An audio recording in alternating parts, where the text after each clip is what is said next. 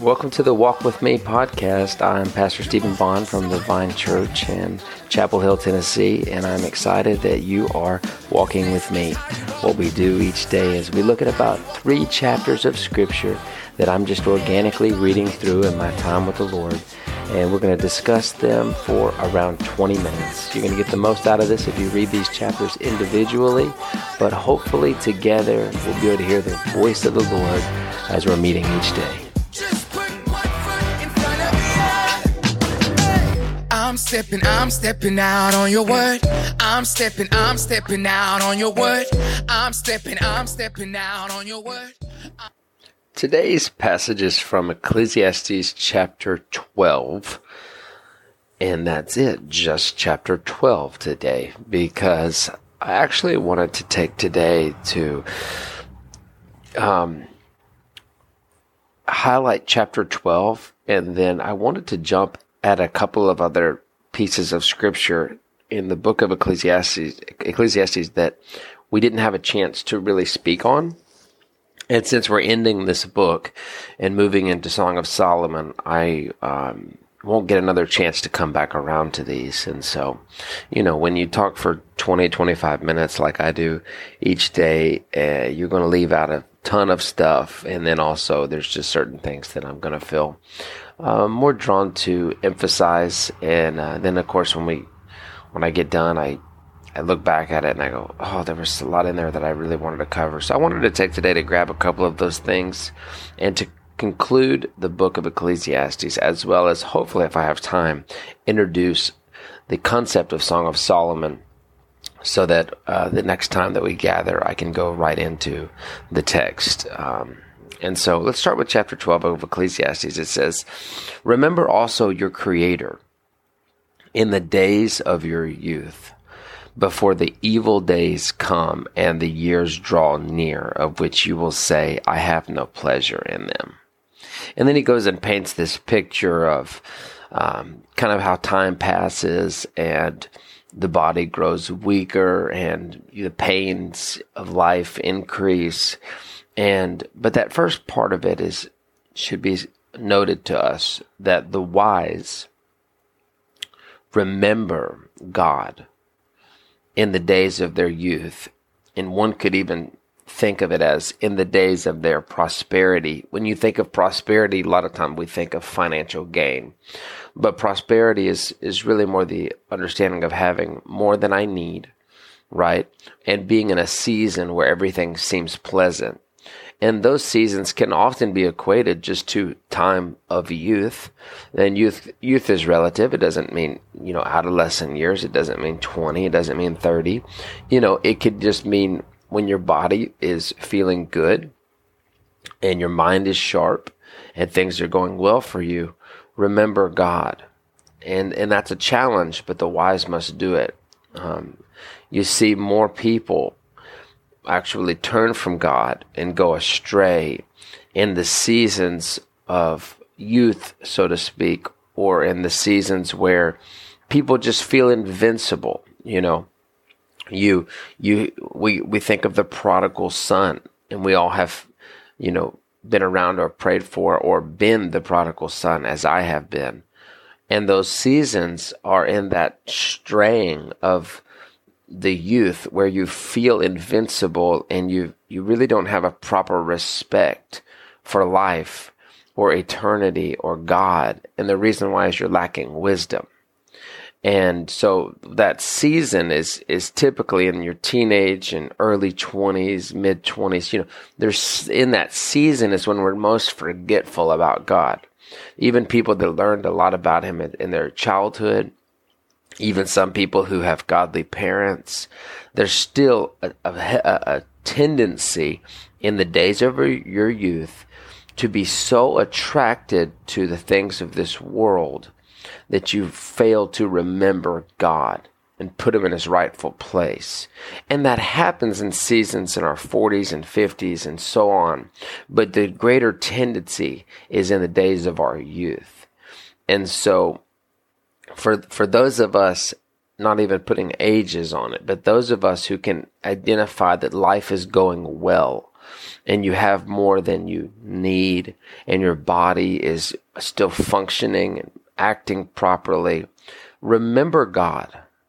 Remember God. Take communion. Look, reflect on the cross. Meditate on scripture each day. Give him praise for what he's done in the last week. Give him praise for what he's done in the last month. Right? Start to tell someone the testimony of your salvation. You know, when Israel would fall, it was never in the times of famine and wickedness. During those times is when they would seek God. But in the times of prosperity is what promoted their complacency, which ultimately led to their betrayal of God. And that pattern hasn't changed over all the years. You know, as a pastor, I meet people and I meet them in their low places, their middle places, their high places. And the people in the low places are normally the most encouraging to be around, as funny as that sounds, but they're desperate, right? People meet God in those desperate places and they leave God in their high places, right? God, I have nothing, so I want you. And then as He gives, as a good father gives, and as he leads us into the promised land and as he answers prayers, it's so much harder to keep our focus on him when we have other things that we can be distracted by. It reminds me of the prayer in Proverbs that we read together where he says, two things that I ask, you know, one is basically that you make my heart pure and keep me from telling lies and, and, um, and, and just being an instrument of wickedness. And then two is that you give me not more than I need and not less than I need, not more than I need lest I forget you, and not less than I need, um, lest that I would go and by unjust gain try to take it for myself. And that's a, that is a beautiful prayer. And, and you know, that's just the understanding of it is that there's a challenge to seek God in every season. We always think it's like, oh, there's a, it's easy to seek God in the high you know, or it's easy to seek God in the low. It's never easy to seek God. It's there's always a challenge. There's a challenge in the low to to keep your eyes on Him and not on the circumstance, because the circumstance is sometimes incredibly difficult. Going through health health trouble, you know, can you go to the secret place and meditate on scripture every day for 30, 45 minutes and spend an hour in prayer when you're getting bad medical reports? When, when, when you're getting bill after bill that you can't pay? When your husband or your wife is screaming at you and it seems like it's falling apart, can you go away and intercede for them? You know, that's the lower. What about on the higher when everything feels right and your body's acting just as it should and things are working and your wife and your husband, your, you know, your your spouse, you're getting along.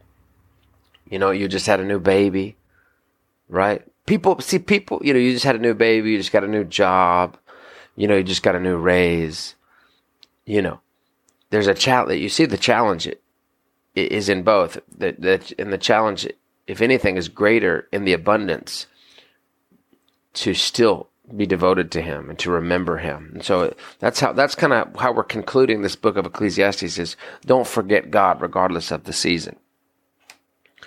In verse nine, it says, "Besides being wise, the preacher." That's Solomon, also taught people knowledge we've discussed through Proverbs the difference between knowledge and wisdom. Knowledge is the the collection of what to do and uh, how things work, and the wisdom aspect is learning when you know I would actually apply the knowledge in which that I've acquired.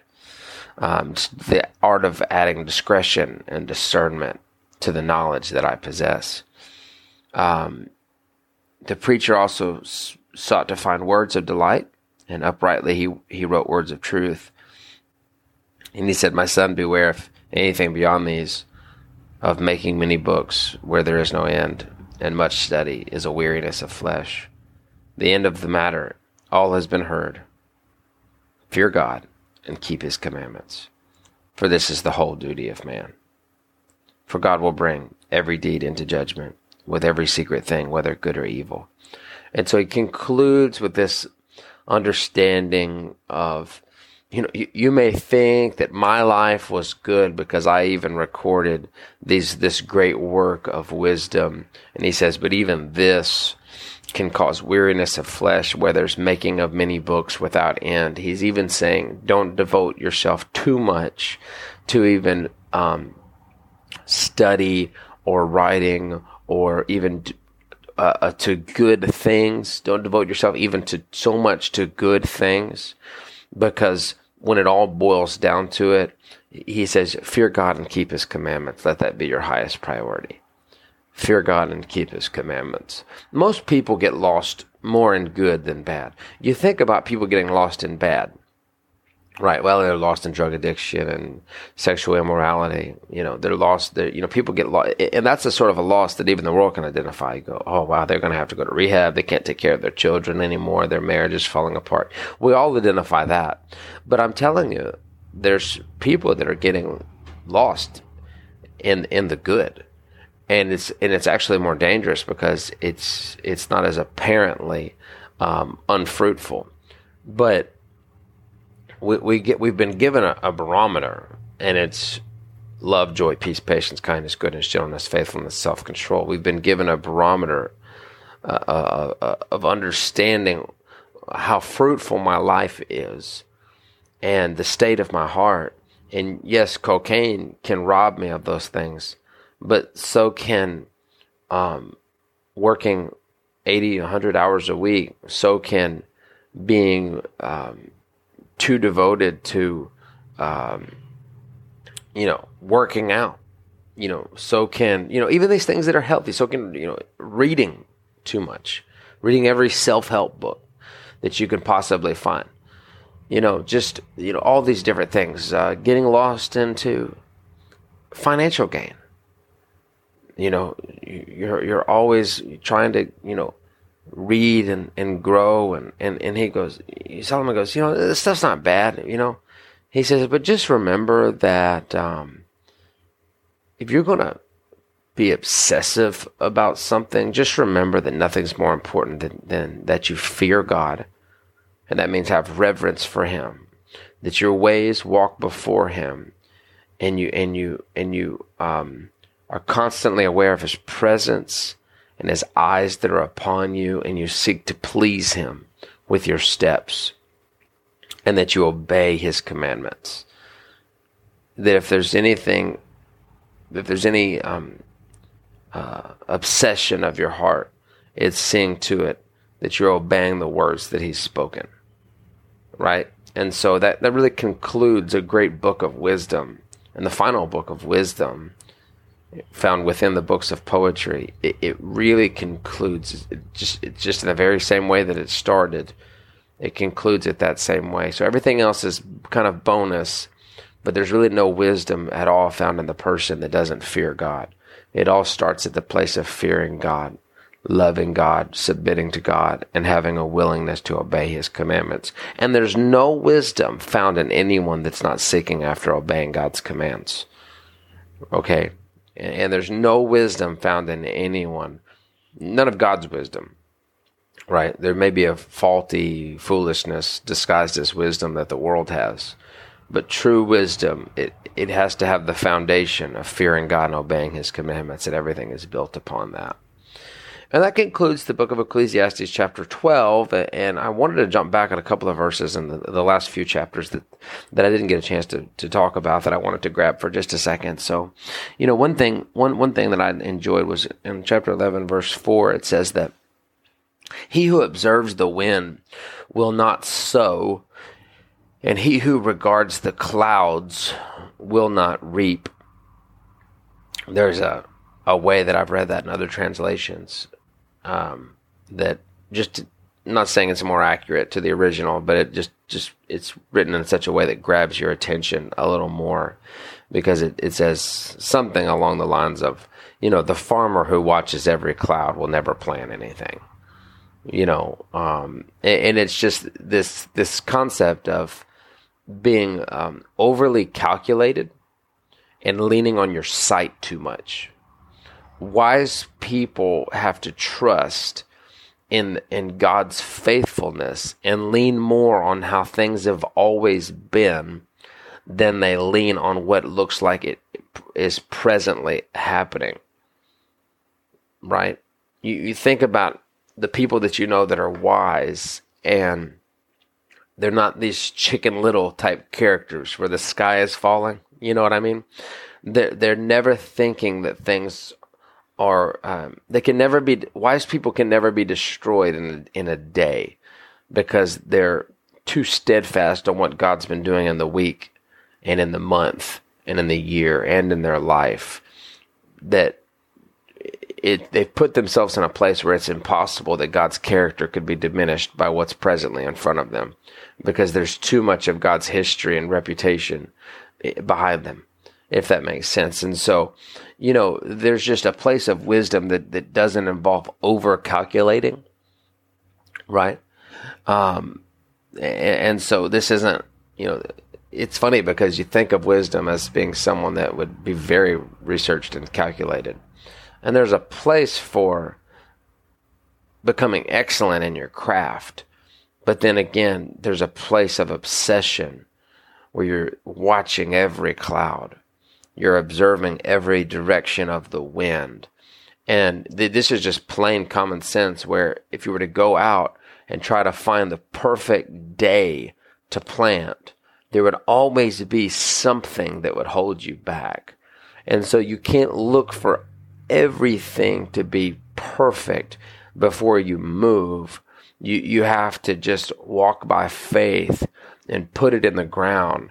You know, when, when you have peace in putting it in the ground, when it seems like it's, you know, you know, just right. And it's funny because today we have our meteorologists and our and our weather apps, and we turn on channel two and four and five and all this, and you know, and we we don't you know we feel pretty well researched on the weather. Of course, they're wrong half the time anyway.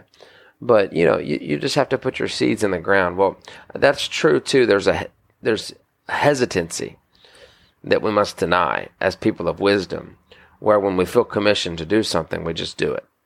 Right? We have peace about it right? God's opening doors, but it may there may be still be a process of faith.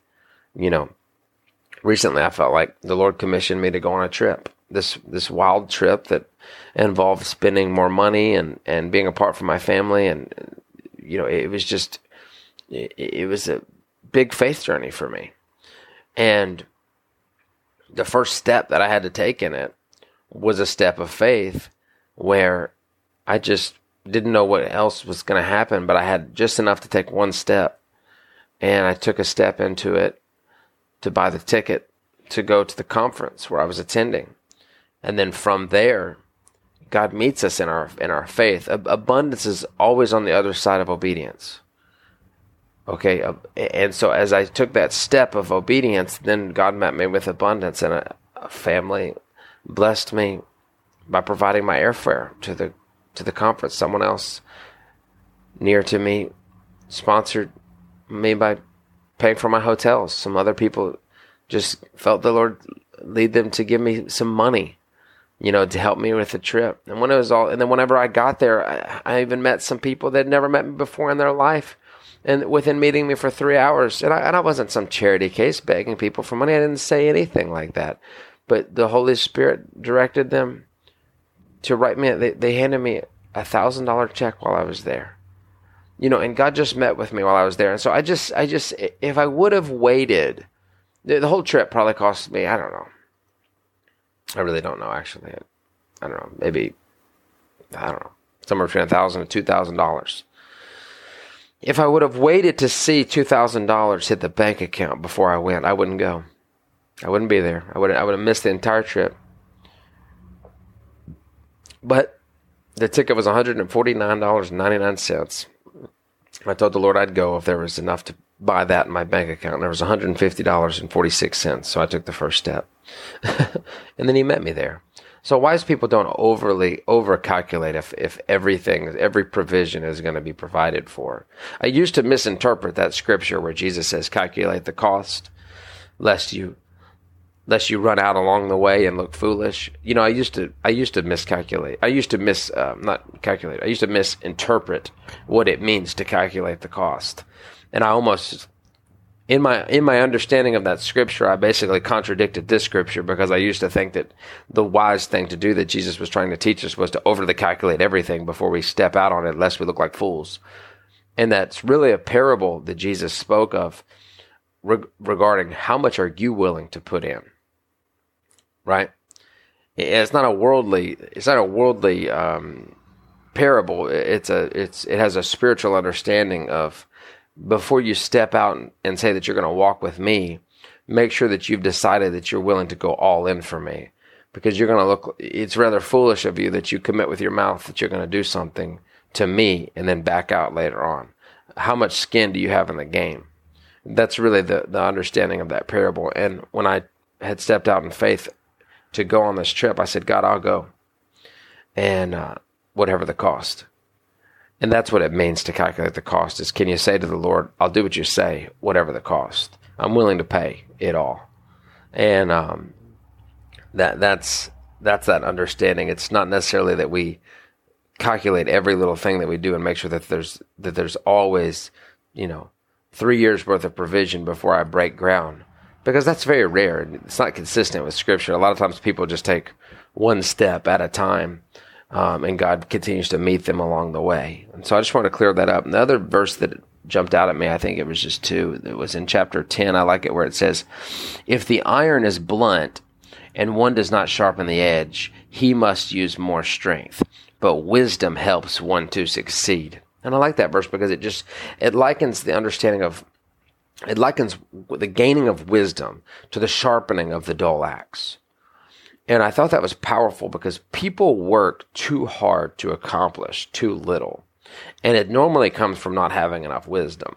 They they don't have wisdom, so they have to take five or six endeavors to arrive at one successful one. Whereas a person of wisdom only stepped out in one one adventure and it was the right one right? That's the power of wisdom. A person without wisdom says 15 things eh, to say one good thing. The person of wisdom opens their mouth, takes one swing of the axe, and splits the log. And so I just think that's a good understanding for us to be people who ask for wisdom because it makes our lives easier because we're not working as hard to accomplish the things that we're striving for. Or we become more effective, we become sharper, and we're not working and swinging us away as hard. Uh, that that's a good understanding of how what wisdom does for us. And so, I didn't have time to talk about Song of Solomon today. That's okay. We'll talk about that together tomorrow. Um, and so we're closing out this book of Ecclesiastes. This is, remember, this is an intermediate place of wisdom where we're understanding that everything on this earth is like the wind. It's here today, it's gone tomorrow. I can't overemphasize the things of this world.